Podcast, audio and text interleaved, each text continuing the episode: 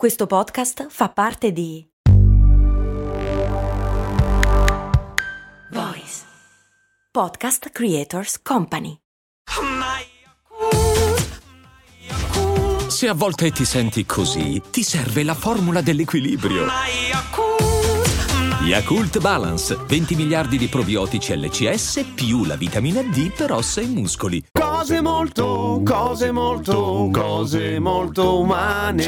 Nella puntata di ieri di Cose Molto Umane a un certo punto parlavo di culti e francamente non mi ricordo in che contesto, però mi è venuto il trip e sono andato a vedermi che cosa sono veramente i culti. Cioè lo sappiamo tutti più o meno, no? Ma qual è la definizione? Per comodità specifico all'inizio non lo dico più, per culto si intende non il culto religioso, quello, come dire, normale, sì, la setta si intende, ok? Intanto non tutti i culti sono religiosi e ovviamente non tutte le religioni sono culti. Ci sono una serie di caratteristiche che rendono un culto un culto. Intanto sono tutti caratterizzati da una forte gerarchia e quando non c'è una gerarchia all'interno del gruppo vero e proprio, c'è comunque sempre un leader, un caro leader, caro nel senso che di solito costa un sacco di soldi, poi ci arriviamo. Un leader che ha un carisma di solito eccezionale, tant'è che riesce a fottere elementi di tutti quelli che partecipano al culto. Questo era venuto fuori anche all'interno della puntata sugli psicopatici, nel senso che a capo di molti culti si è scoperto che il leader era in effetti iscrivibile all'interno delle caratteristiche dello psicopatico, vale a dire completamente distaccato da quella che è l'empatia e gli affetti, però estremamente intelligente, calcolatore e capace di simulare perfettamente quelle che sono le emozioni e per cui riuscendo a essere un'ottima guida, tra virgolette. Poi c'è l'impegno, nel senso che quando uno entra in un culto, di solito deve lasciarsi alle spalle una serie, deve pagare in qualche modo. O paga con i soldi, o paga lasciandosi alle spalle la propria vita, o tutte e due le cose. Insomma, richiede un certo sbattimento entrare a far parte di un culto. Una volta che uno fa questo sbattimento, difficilmente torna indietro. È come quando comprate una minchiata su eBay e la pagate un sacco di soldi e voi sapete in cuor vostro che avete fatto un affare di merda, però continuate a dire che è una figata perché cercate di convincervi, perché è più facile da accettare. Cioè, siamo più proni a convincerci di aver fatto un buon affare quando ci è costato molto, per non sentirci scemi. La stessa cosa per chi entra nei culti. E poi c'è questa cosa che i culti in genere ti danno la risposta. Ti danno la verità, ti danno un sistema per stare meglio, ti danno delle ricette per essere una persona migliore. E questa cosa ha un'attrattiva pazzesca, soprattutto per le persone vittime deboli. Persone che in genere stanno passando un brutto periodo della propria vita, che hanno perso qualcuno, che hanno perso l'amore, che hanno perso il lavoro. Persone che sono in una situazione di disagio. Ma come fanno i culti a saperlo? Col 5G?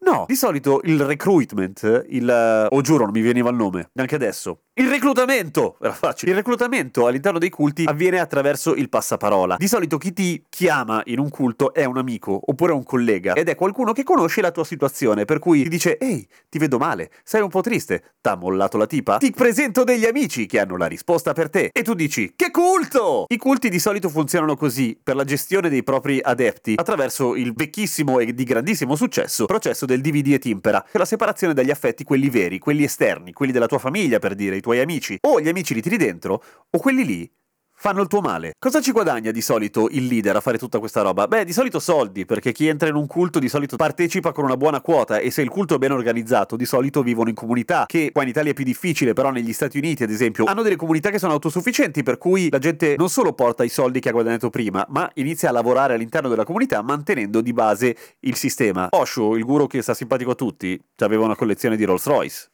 Mica rompirla. E non è che se l'è comprata facendo l'impiegato, ma ci guadagnano anche altre cose. Intanto è evidente che se uno fa il leader di un culto è un po' egocentrico e questa cosa di essere il leader ed avere potere ti gratifica abbastanza. C'è anche la questione del sesso. Quasi, stra quasi tutti i capi dei culti finisce che si scoprono tutti o tutte, a seconda del loro orientamento sessuale. Però, insomma, quella della disponibilità sessuale nei confronti del guru è quasi una regola base, anzi è un grande onore quando lui ti tocca con il suo pisello d'oro. Così funzionano i culti e così entrano gli adepti. Come restano gli adepti all'interno? Da cosa vengono tenuti? Beh, da un sacco di cose. Intanto dal fatto che uscire è praticamente impossibile perché non hai contatti con l'esterno, non hai nessuno che ti potrebbe aiutare e funziona con le tre regole di base della manipolazione dell'essere umano. La vergogna, il senso di colpa e la paura, naturalmente. Vergogna perché tutti quelli che tu credi siano stati i tuoi amici e i tuoi affetti negli ultimi mesi, anni, cioè i tuoi compagni di culto, ti giudicano ti fanno sentire una merda, per cui ti senti in colpa e hai paura delle ritorsioni. Paure di solito fondate, ahimè. Ma ci sono anche altri vantaggi che ti tengono dentro. Per esempio, se tu arrivi a un culto in un momento di difficoltà, evidentemente sei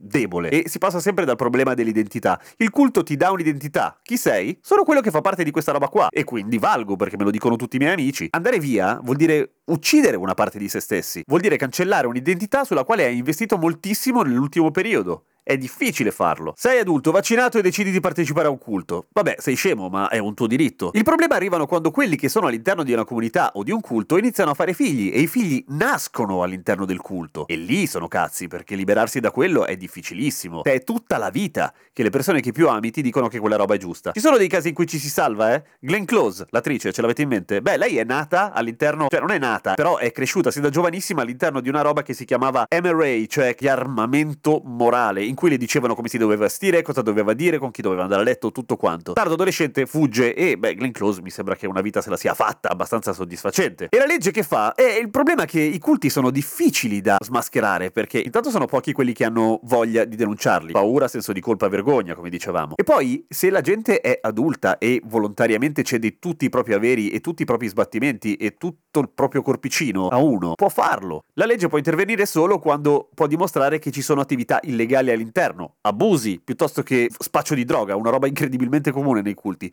Ora, in Italia non è tanto facile, però negli Stati Uniti, quando un culto si dichiara e riesce a farsi definire dalla legge come religioso, ha una libertà pazzesca, anche da un punto di vista fiscale. Ma qua c'è la Chiesa. La Chiesa ci protegge dai culti. Quindi diffidate da chi vi dice di abbandonare tutti i vostri amici, tutti i vostri affetti, vi chiede un sacco di soldi e poi magari vi dice di scopare solo con lui. Però, secondo me non è necessario che ve lo dica io, vero? Secondo me diffidavate già.